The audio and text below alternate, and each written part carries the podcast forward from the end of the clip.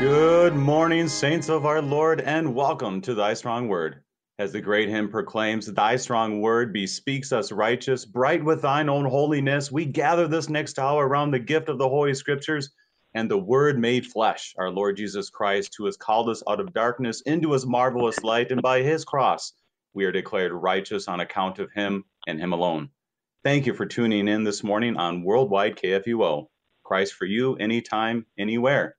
And I'm your new host, Pastor Brady Finnern from Messiah Lutheran Church in Sartell, Minnesota. And what a joy and very humbling to be with you as we dig into the scriptures and see our Lord Jesus.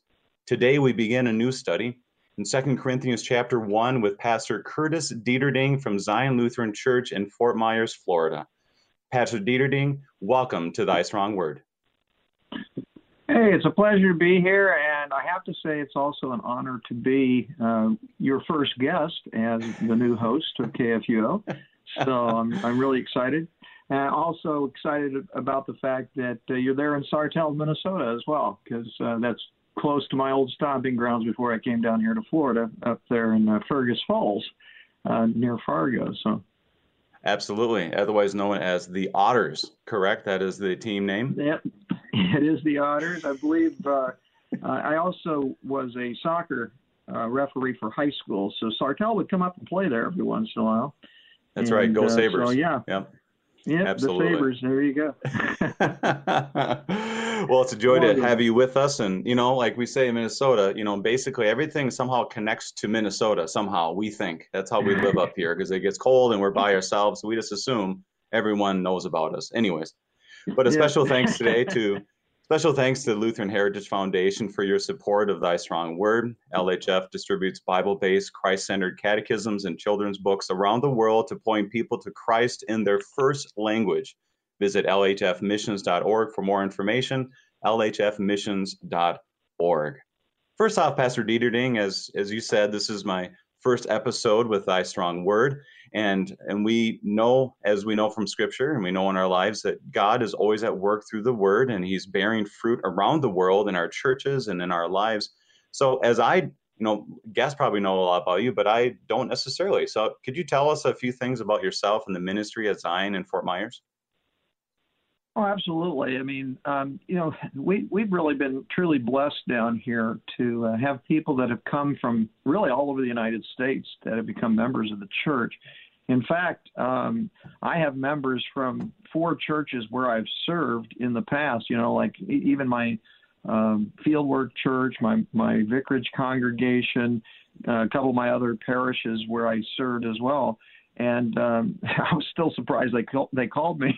It was good to be on their list and to be able to be a part of the ministry down here. When I got here, we immediately just talked about, you know, where do we connect into God's mission of sharing the gospel and the love of God in our community, and so we actually. Got together and went through an entire process that kind of helped us see a little bit more clearly what our mission was as a congregation.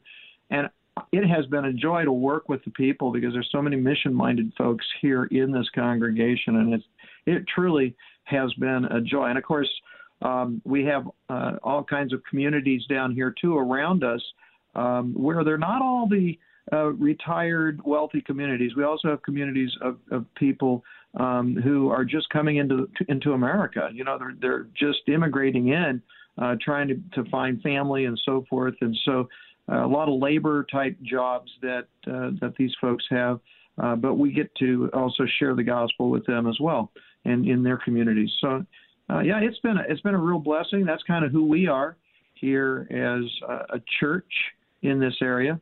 And, of course, we're going through what everybody else is going through right now as far as being able to do a lot of things in person, both in the community and in our church, of course. And so the challenge is greater, but we still consider it a challenge that we can overcome through God's help. So we have found other ways in which we can serve our community that are needs that have developed as a result of what's been going on, of course, with the coronavirus and everything.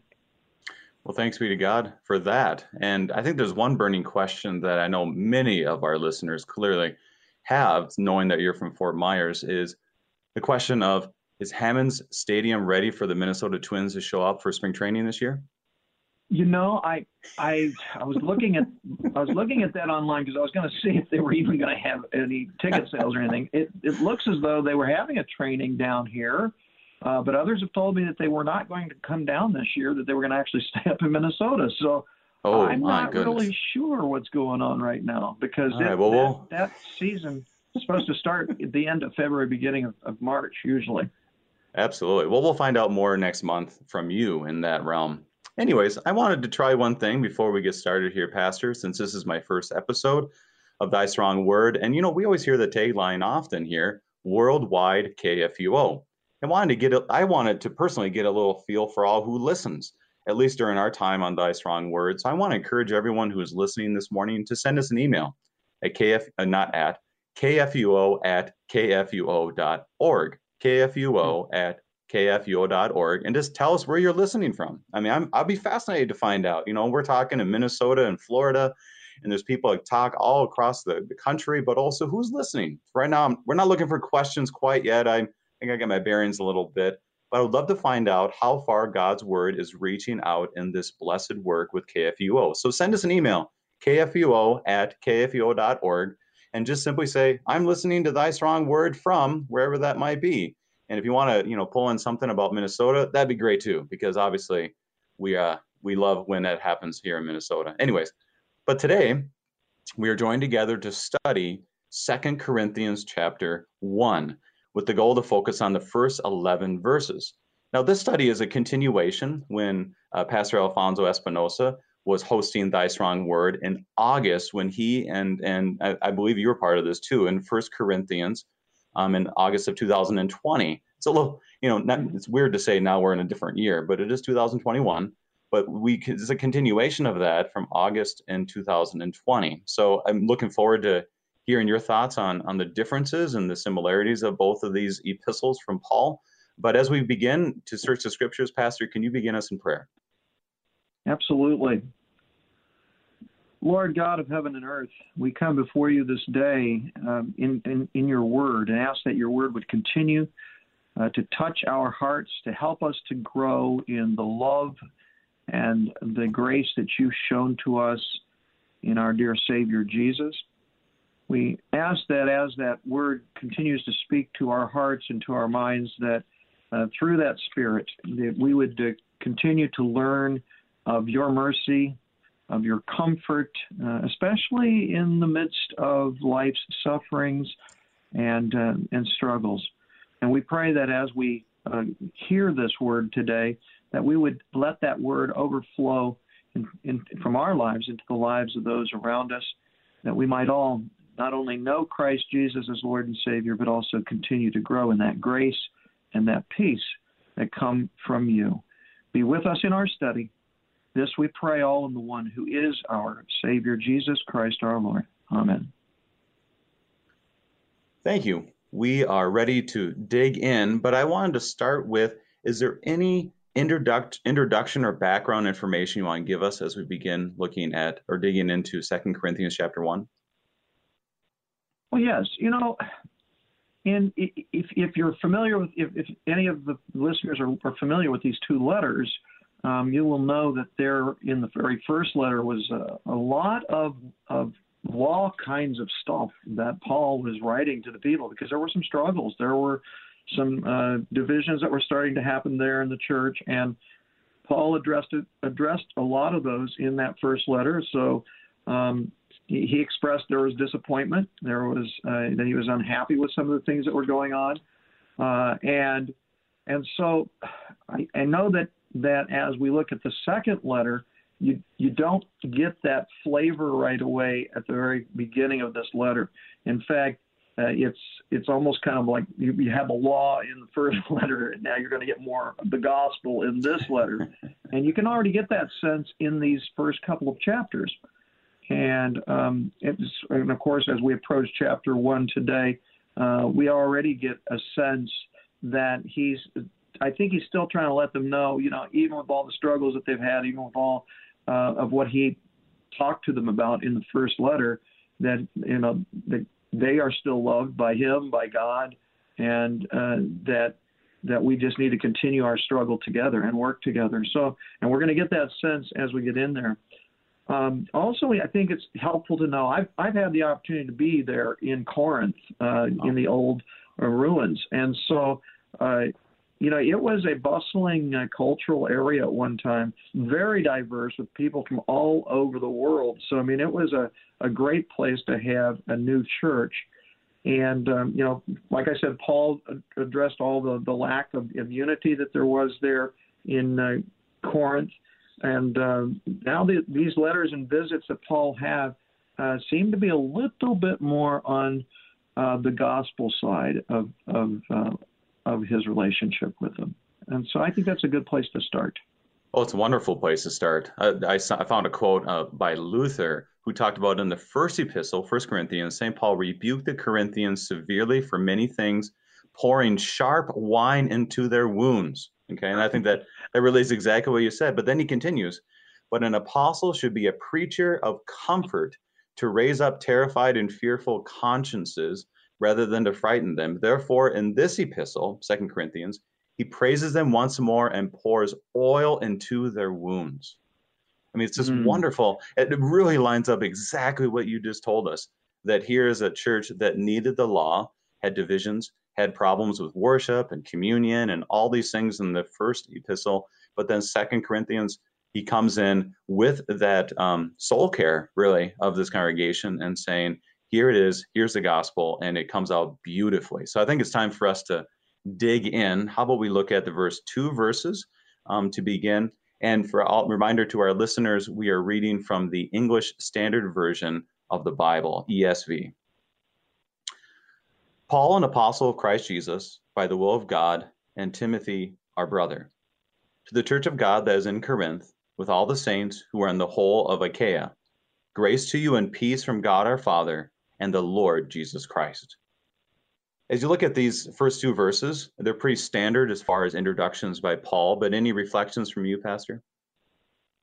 Yeah, I mean, even as standard as it is, I mean, it's always a reminder, too, that, you know, Paul always had to defend himself, that he is truly an apostle, you know, of Jesus Christ. That means his calling was not by his will, and that's what he's saying. It's by the will of God, that this is a genuine calling to be an apostle. And so, you know, he was criticized. You know, people were wondering, you know, how, you know, is he self-proclaimed? You know, and of course, he always goes back to the calling that occurred on the road to Damascus and so forth.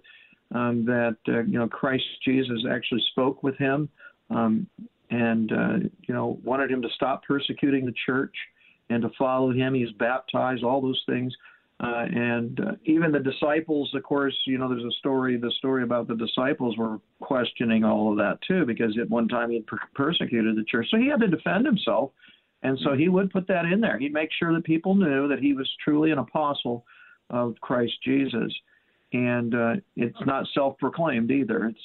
It's actually from God Himself. So, right, and he reconnects it well. But I'm sorry, go ahead. Oh, that's okay. I was just going to add that, you know, well, I was going to go on to Timothy, but go ahead. Yeah, I was just going to say that when he says apostle, we know that's sent from the Lord, which is a good reminder. He was chosen, that's another word we could have used, but by the will of God, that this wasn't just him. This was a calling from God, and I gave him the authority to, well, I would say, care for them, to proclaim these words, which really was important in the first letter. But in this one too, it's important too, because if you're going to proclaim God's grace to people, there, you know, this is from God, not from us, which is an important distinction as we look at other parts. You know, some say Apollos, I this, thank goodness I didn't get, you know, you can get baptized into my name, those kind of language that he'll use. Mm-hmm. And so that's an important thing too, that this is God's will. But continue to Timothy, please. Yeah, I mean, and just to add a little bit to that, I mean, he's always spirit focused, God focused, Christ focused, You hear that in his language all the way through all of his letters. So, but then, Timothy's mentioned here that evidently, he's still a companion here with Paul as he's writing this letter. And Timothy, when you think about Timothy, his mom and his dad, his dad was Greek. His mother was of Jewish descent who became a believer in Christ Jesus. So, that's a rich cultural background that he comes from. So, he's really diverse in that sense that, he already knows those cultures, both on the Gentile side and on the Jewish side. And to know and to come from, a family that was a very Christian family as well. So it's interesting to see that Timothy is mentioned here too, with Paul, that he's there together in the work as a brother. And especially in Corinth, like you said, is such a diverse culture that Timothy being there would have made him a special kind of worker, a pastor, as we know it later on in Ephesus, but a very special person to be able to witness to a whole different segment of people. So I never thought about that. Like you talked about that diversity that was there. And there's Timothy kind of in the heart of it all, understanding different cultures and being able to preach the word according to those cultures. Never thought of that. Mm-hmm. That's interesting. Yeah. Good. Anything else on those first few verses? Just real quickly, obviously there was an area at that time, a region called Achaia, so they're talking about that whole area. But it's grace and peace is always a real Pauline greeting. Just like you said, this is pretty typical. It is, yeah. That the grace is our favor with God, and in order to have peace, we need to have grace. And so he really connects that well.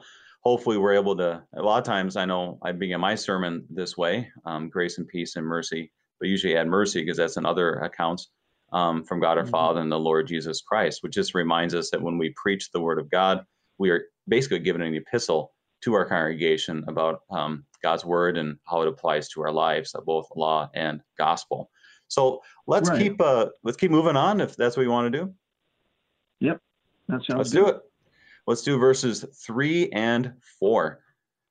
Blessed be the God and Father of our Lord Jesus Christ, the Father of mercies and God of all comfort, who comforts us in all our affliction, so that we may be able to comfort those who are in any affliction with the comfort for which we ourselves are comforted by God.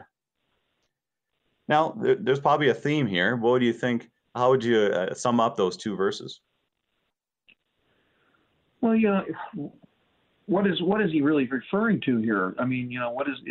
Is he referring back to what he had written in the first letter? Is he referring to something else as far as their affliction? What is the exactly their affliction? We don't see all the details of that, of the afflictions and sufferings, but we can pretty much understand that there was, a lot of pushback against the gospel. There was persecution, in the preachings of the gospel too.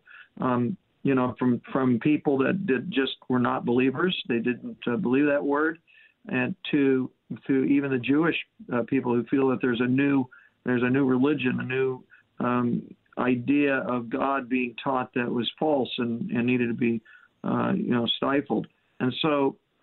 What's really interesting, though, and I have to say we use it, at least I do, and I know that I've seen it in the orders of worship when it comes to use of memorial services or funerals. This is a very popular passage to talk about, because you can connect with the affliction and with the suffering that we go through in our grief over the loss of a loved one. So this is a very, very popular passage is used for those times. But here I think with Paul, like I said, I think it's just to be comforted in knowing that God is with us. And it says there, with the comfort which we ourselves are comforted by God. And again, that's what Paul constantly does, is he points us always back to God the Father, Jesus Christ here. You can see it. And that's where our true comfort can be found during times that are times of suffering and affliction. Yeah, and he says it 5 times in those 2 verses where he says the word comfort. It It brings me a little bit back to our Lord's words in Isaiah 40. Comfort, comfort my people, says your God. I was kind of, when I was reading this, I was thinking a little bit about how you almost feel like Paul just had those words right on in his ears. He had maybe just heard Isaiah 40 when he was reading this writing this to them. He just keeps using it over and over. And, you know, I never really thought about using this for a memorial service or even a burial or something like that. But wow, I think this would be great to sing the hymn, Comfort, Comfort Ye My People. That's a perfect way to look at this, because it is not my comfort that I give, but it's God's comfort who gives it to us in all our affliction. And even says better, God of all comfort. We're not talking like a certain kind or a distinction of comfort, but he gives all of it to us.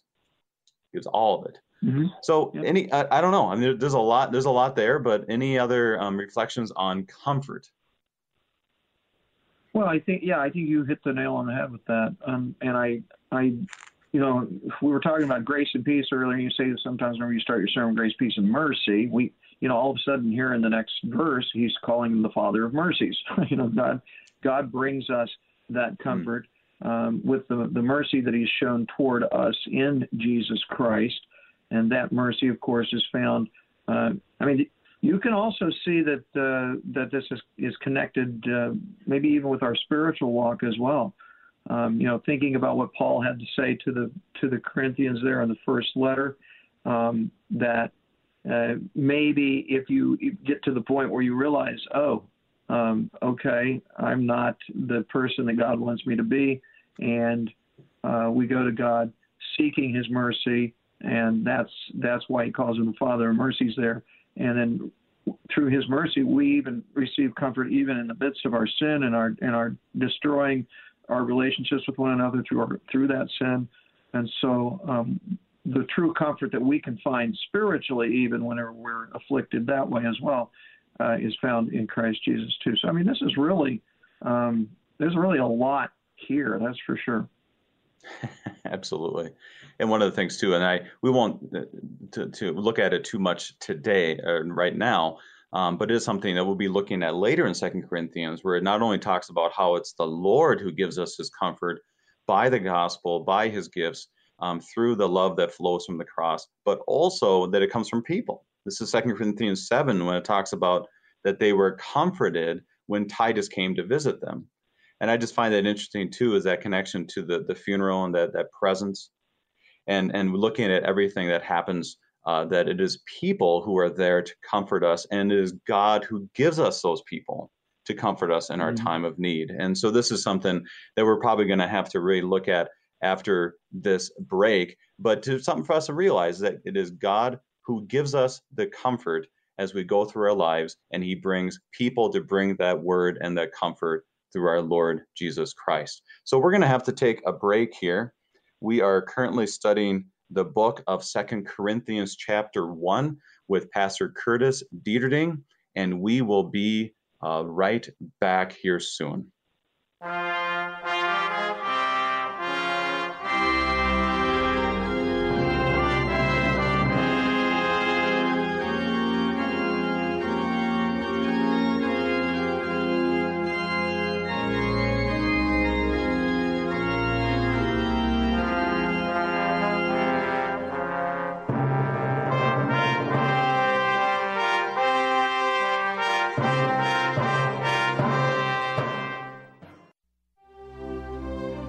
In 1924, by the grace of God, KFUO began broadcasting the good news of Christ for you. A long part of this history is bringing you worship services to hear and receive the good gifts of God in His words. This Sunday morning, join us for services from Trinity Lutheran Church at 8 a.m. and Village Lutheran Church at 10:40, as well as Bible studies from St. Paul's Lutheran Church in De Pere at 9:30. Hear Christ for you in Sunday morning services on KFUO. Did you know that your individual retirement account may make the best gift to KFUO? The IRS now allows individuals 70 and a half or older to transfer their required minimum distribution directly to charity and avoid paying the associated income tax. These gifts can provide regular long-term resources to KFUO. If you have questions about making an IRA gift to KFUO, call me, Mary, at 314-996-1518. We'll send a representative out to help answer your questions and help you establish a legacy of giving to your favorite radio station, Worldwide KFUO.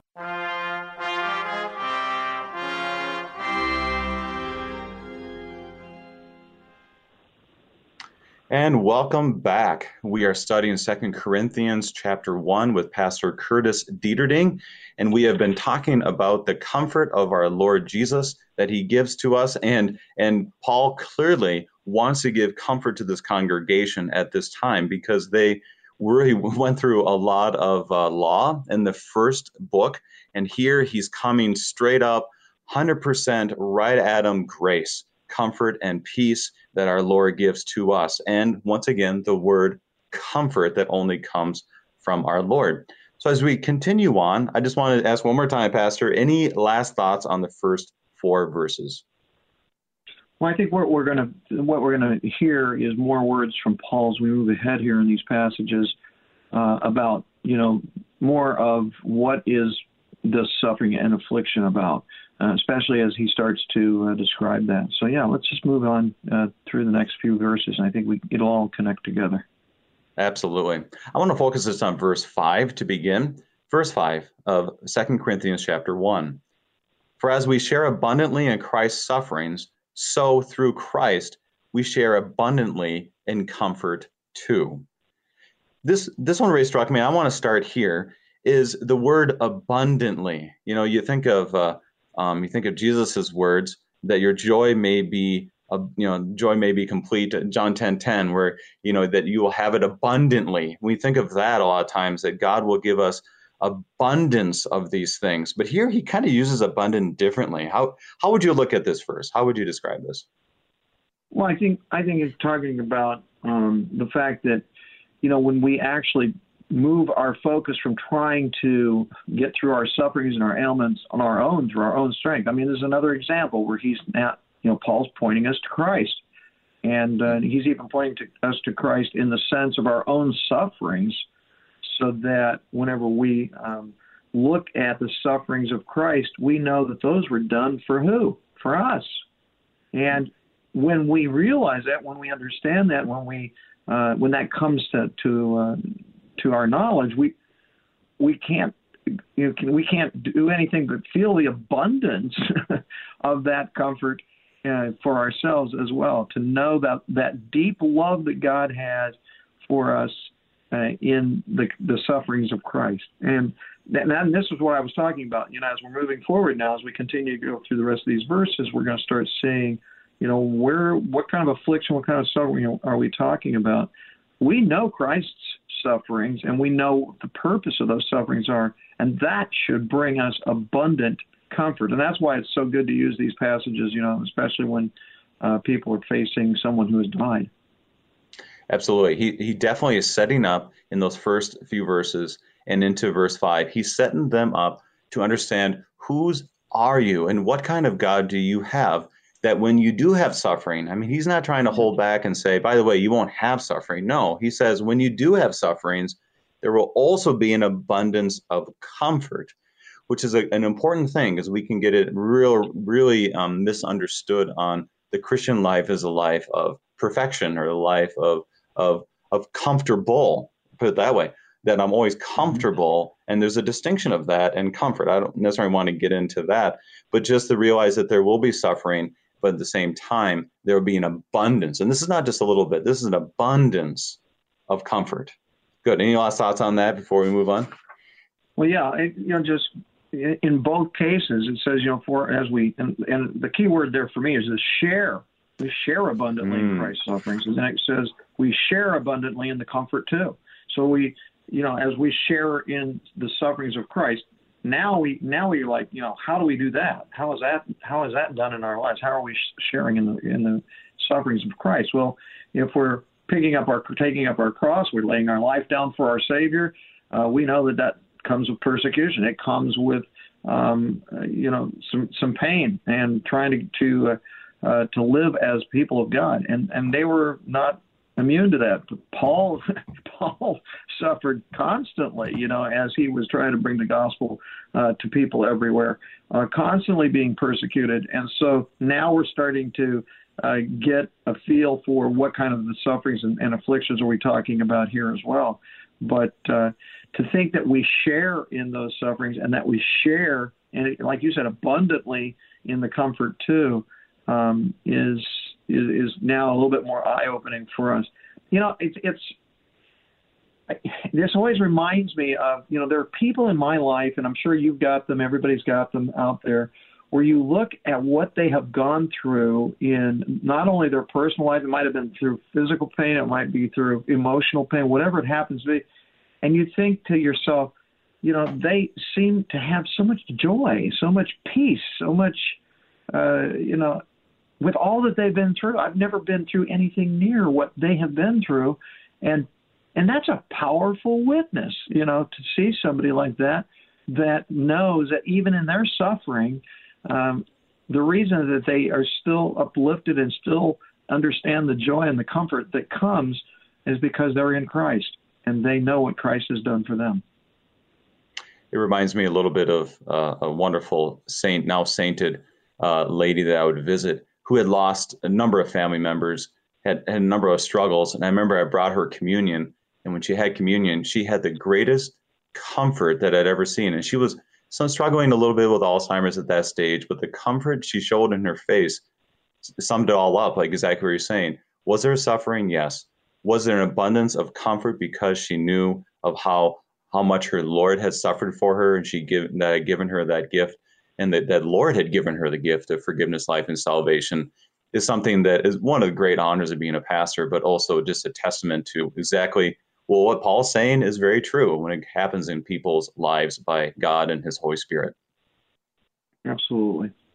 Well, let's move on to verses 6 and 7. Paul says, if we are afflicted, it is for your comfort and salvation. And if we are comforted, it is for your comfort, which you experience when you patiently endure the same sufferings that we suffer.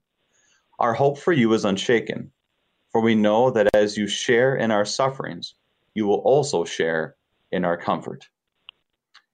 So he says a few kind of very eye-opening, kind of eyebrow-raising statements here. For afflicted, it is for your comfort and salvation. Any thoughts on that?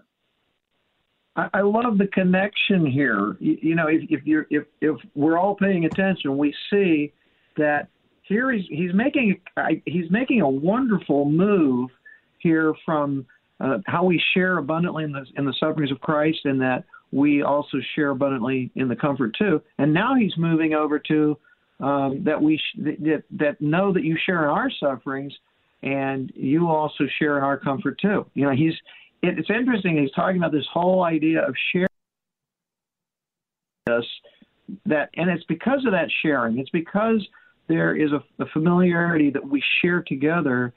We can also be comforted together as well.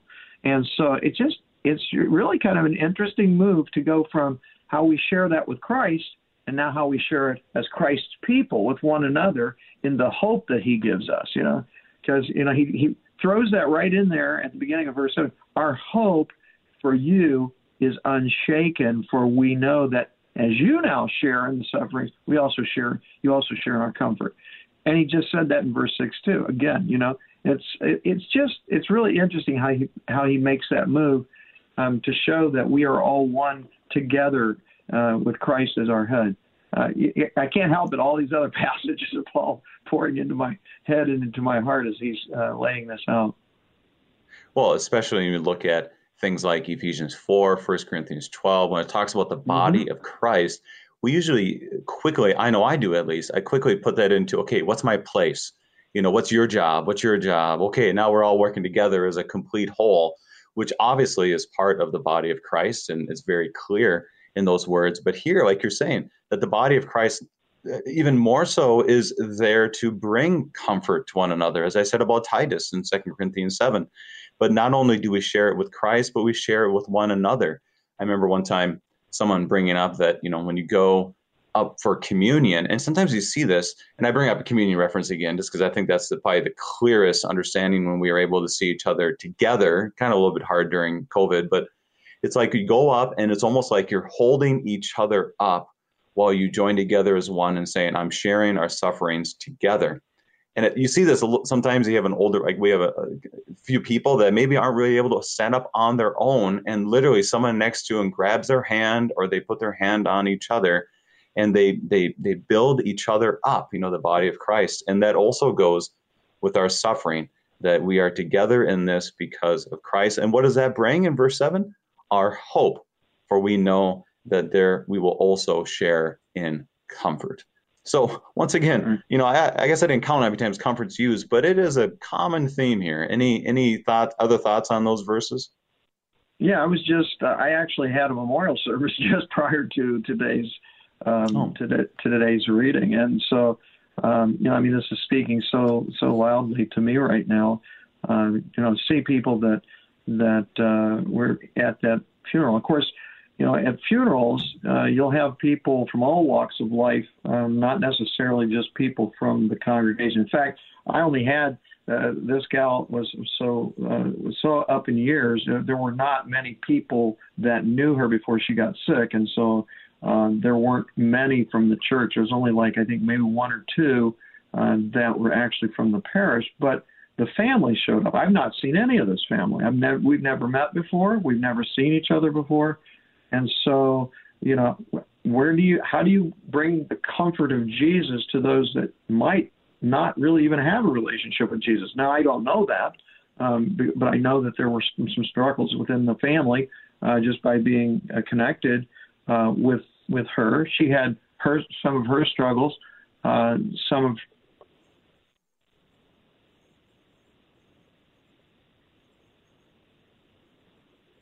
Sorry about that. Are you still there? I'm still here. Yep. Okay. Yeah. Somebody tried calling in. Sorry about that. Oh. I didn't. That's why I paused there for a minute. Sorry. Got it. Anyway, so what I was trying to say is, you know, here I'm trying to help this family get through their sufferings and not knowing exactly where they are. What better way to do that than to bring them the one who suffered for them, the one who also knows something about crying and heartache at a friend of a funeral of a friend, Lazarus, and then also, you know, just bringing that word to the family. I knew that the Spirit can work through that to help them learn of this God of comfort, and that our comfort is in the sufferings of Christ, who knows our sufferings like what we go through. So yeah, I mean, you know, if this is all the language of Paul trying to remind us again that, you know, our true comfort comes through the hope that we have in our Savior. And the wonderful words they remind us of Romans 8:28, and we know for those who love God, all things work together for good, for those who are called according to his purpose. And we can easily connect that, once again, that he is connecting it to comfort that he will continually give for all of us. So let's continue on, because we get a little bit of a feel. He's talking a lot about affliction. He's talking about a lot of things that are happening, knowing our connection to Jesus. Once again, bringing in that identity. Whose are you and how are we connected? We're connected to Jesus with suffering. He suffered for us. He's the one that gives comfort. And from that, the question is, why is Paul bringing this up? So let's look at verses 8 and 9 as he gives us a little background to why he is speaking the way he is. Verses 8 and 9. For we do not want you to be ignorant, brothers, of the affliction we experienced in Asia. For we were so utterly burdened beyond our strength that we despaired of life itself. Instead, we felt that we have received the sentence of death. But that was to make us rely not on ourselves, but on God who raises the dead. Any idea on the background of this? He speaks about the affliction we experience in Asia. Any thoughts there, Pastor? Yeah, I mean, obviously right here we don't have a lot of the background on that, but we know that Paul was constantly being led by the Spirit of where he was going to go to bring that gospel message. And so, you know, we know that the sufferings and burdens that they labored for the sake of the gospel, you know, happened in all kinds of places. But this experience was such that it just drained them, you know, and that they despaired for life of life itself. You know what? He's not the first one to be there. You know, we just got through reviewing in our church here not too long ago. Actually, it was in a Zoom meeting where we were talking about Elijah and how he was, you know, had this wonderful experience of watching all the prophets of Baal go down. And then the next thing you know, he's running for his life, and he's exhausted. He's done. He's basically asking God to take his life. So right. I mean, there have been others too in the past that have been in this same situation. So this is not unusual to hear Paul speak this way. It's definitely showing that there's a part of him that's still very weak as a human, that we cannot rely on ourselves, and that's what he says. But that was to make us rely not on ourselves, but on God, and God who's powerful enough and has the supernatural power to be able to raise the dead, you know. And so they again, he's trying to tell us the focus always needs to come back, especially during times of suffering and affliction, back to Christ, back to what God has done for us, back to what he promises us, and that's what gives us hope, comfort. That's what gives us hope. It is amazing to think about all the things that Paul went through. I read one commentary that pointed this, what he was saying, to Acts 19. And I think at the end of the day, we don't especially know, but I know Acts 19, when Paul is in Ephesus, and there's Demetrius, a silversmith, who, you know, people are coming to Christ. They're believing in Christ. And Artemis is like, hey, get these guys out of here. They're ruining my business. Or Demetrius, excuse me. And he's a silversmith, and he wants to make these shrines, you know, to do all, and make it out of metal. And he gathers up the other workers and all this, and they drag out his friends, Gaius and Aristarchus and the Macedonians, drags them out, and Paul is watching his own friends go out there, and it looks like they're about to be persecuted for their faith. And you can see how traumatizing that little experience would have been, or to be stoned, or all these things that he's gone through. You can tell he's writing this with a pen of burden. Probably kind of like you and I, at least for me, I know when I preach, sometimes I'm preaching to myself. You know, you're dealing with your own sin, your own weakness. And here he's preaching in a way that's showing, not only do you need comfort, and I know that I gave you a lot of law last time, but right now I need this comfort because I am tired. And he says those beautiful words, like you said, but that he makes us rely on ourselves, not on ourselves, but on God who raises the dead. I mean, this goes back to 1 Corinthians 15, where he talks about the resurrection, and if Jesus can resurrect, then, you know, then he can help us and give us comfort in our time of need. And I heard a pastor once say that, you know, if Jesus can conquer sin, death, and the devil, then he will be able to handle any problems that or issues that I will face. And that's the beautiful connection there of relying on God and the resurrection, because if there's a resurrection, we should be able to rely on him. Any other thoughts on this wonderful passage? Yeah, and I think when it comes to trying to reach out to people, to let them know what it is that you believe and the faith is the result of what God has done in your life working through his word. When we're trying to reach out to help other people see that beautiful truth and reality that we have in our life, that God, you know, in God's promises. We've all been there. I think we despair as pastors sometimes, especially when we see part of the flock, dividing with one another over some issue, and I'm just like what Paul had to deal with in the first letter.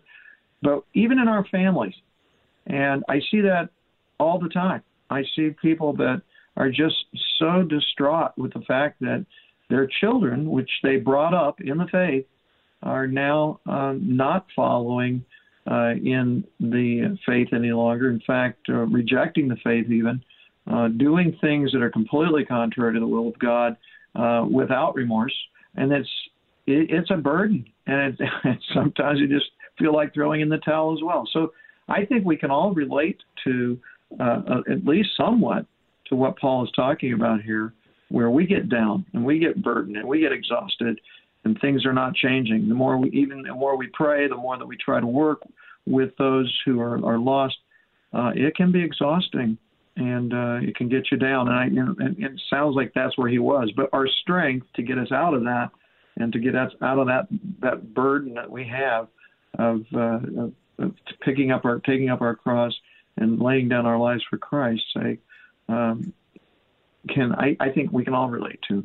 So these really touch us deeply, these verses.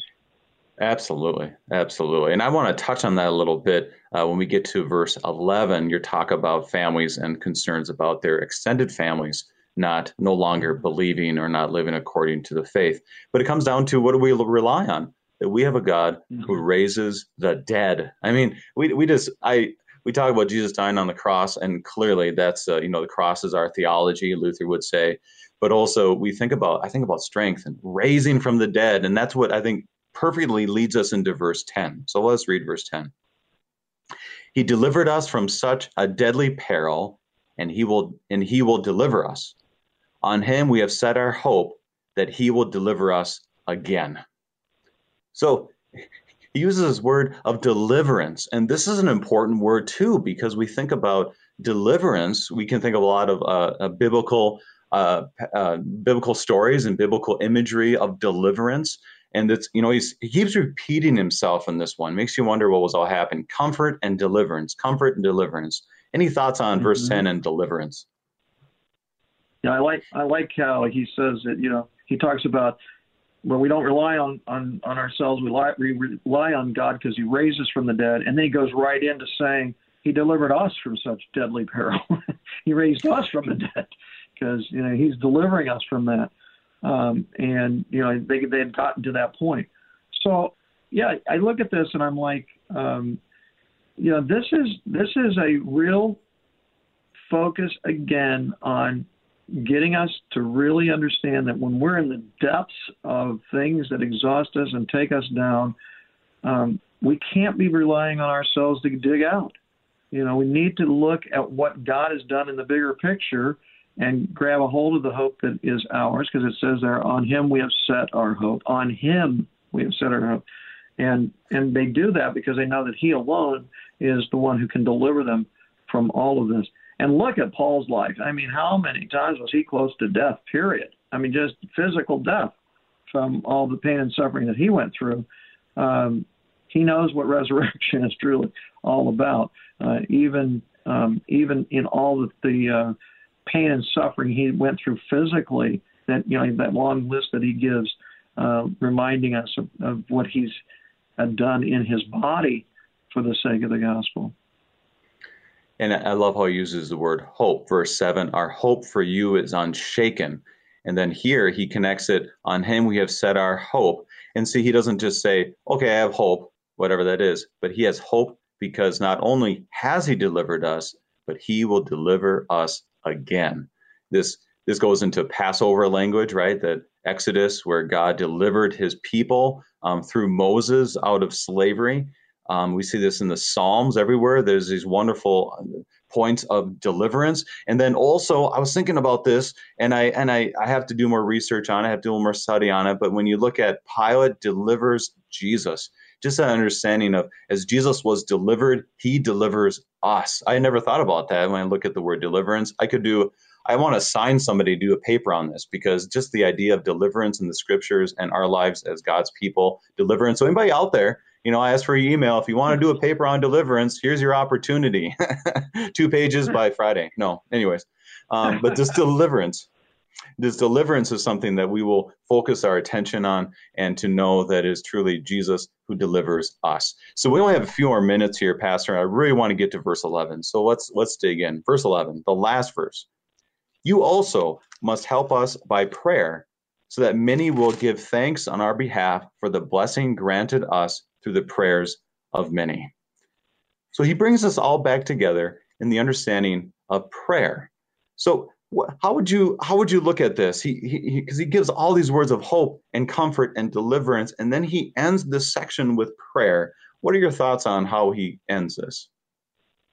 Well, you know, this is one of our most powerful connections to God, not just reading the Word and having God speak to us, but then being connected back to God through prayer. And it's interesting that, you know, he kind of summarizes just this opening section with that. This is a pro-prayer chain a verse here that, prayer is a very powerful part of our relationship with God. It's interesting when you talk to people about prayer, there are some interesting thoughts and perspectives that people have concerning prayer. Like everything from, if you pray, it's okay if you pray, Pastor. It's just really basically for us anyway. It's not really all that much for God because, God's going to do what he needs to do anyway. He's going to do everything according to his will. So why bother praying? To people who say prayer is very powerful and praying to God continually builds that trust between you and God, and you can see the good in all that God is doing in your life and in the lives of others that you're praying for. So, it's interesting to hear all the different perspectives, but the truth of the matter is, go to the Scripture, go back to God's Word, and what does God's Word say to us here? It's saying that we can get help by prayer, always lifting up thanks to God, praising Him for all His work done in our lives. And he says they recognize blessing that's given to them through prayers of many. So they know that we who are growing in our faith want to grow in our prayer life to keep that conversation going with our Lord because it keeps us attached to His Word as well. I think maybe, what this really reminds me, I like how Luther used to pray the catechism, or he'd pray the Bible. That was one of the things at the seminary that really stuck to me, to be able to sit and just go through a book and just pray it. And learning how to do that connects us even more so to God's Word and makes it more personal, too, to our own lives. Absolutely. This connects me to a story about LWML. And one time talked to LWML Bible study and just encouraged them to think of somebody they want to pray for in their family who is not connected to Christ. And we said, okay, think of somebody and let's go around the room and you name them and let's go. And, there's a lot of times our people are just afraid to pray. They don't know what to say or whatever. We went around that room and they all had a person. We even said, okay, let's do it again. And they did it again. And it was clearly a situation where we all have people that we want to bring to the feet of Christ, that our Lord's mercy would be upon them. And what a great message we have to give to them, which is, you have a God of comfort, you have a God of hope, and you have a God of deliverance. And so as we look at the end here, may our Lord always continue to help us pray. Pastor, one last thought in about 20 seconds. What do you got? Yeah, I believe that it's a showing, too, of faithfulness, of trust in God. And in that faithfulness and trust, God does respond. And he responds to his people, and he responds in ways that are truly a blessing.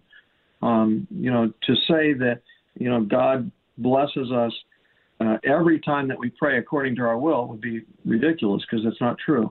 But God does bless us in ways that continue to bring us closer to him. Amen. Pastor Curtis Deterding is pastor of Zion Lutheran Church in Fort Myers, Florida, helping us today in 2 Corinthians chapter 1. Pastor Deterding, thank you for being our guest. Hey, it's been a joy, and look forward to it in the future. Amen. I'm your host, Brady Finnern, pastor of Messiah Lutheran Church in Sartell, Minnesota. Thank you for joining us as we see a God of comfort, a God of peace, and a God of hope. And as we leave, may the Lord keep you safe in the palm of his hands.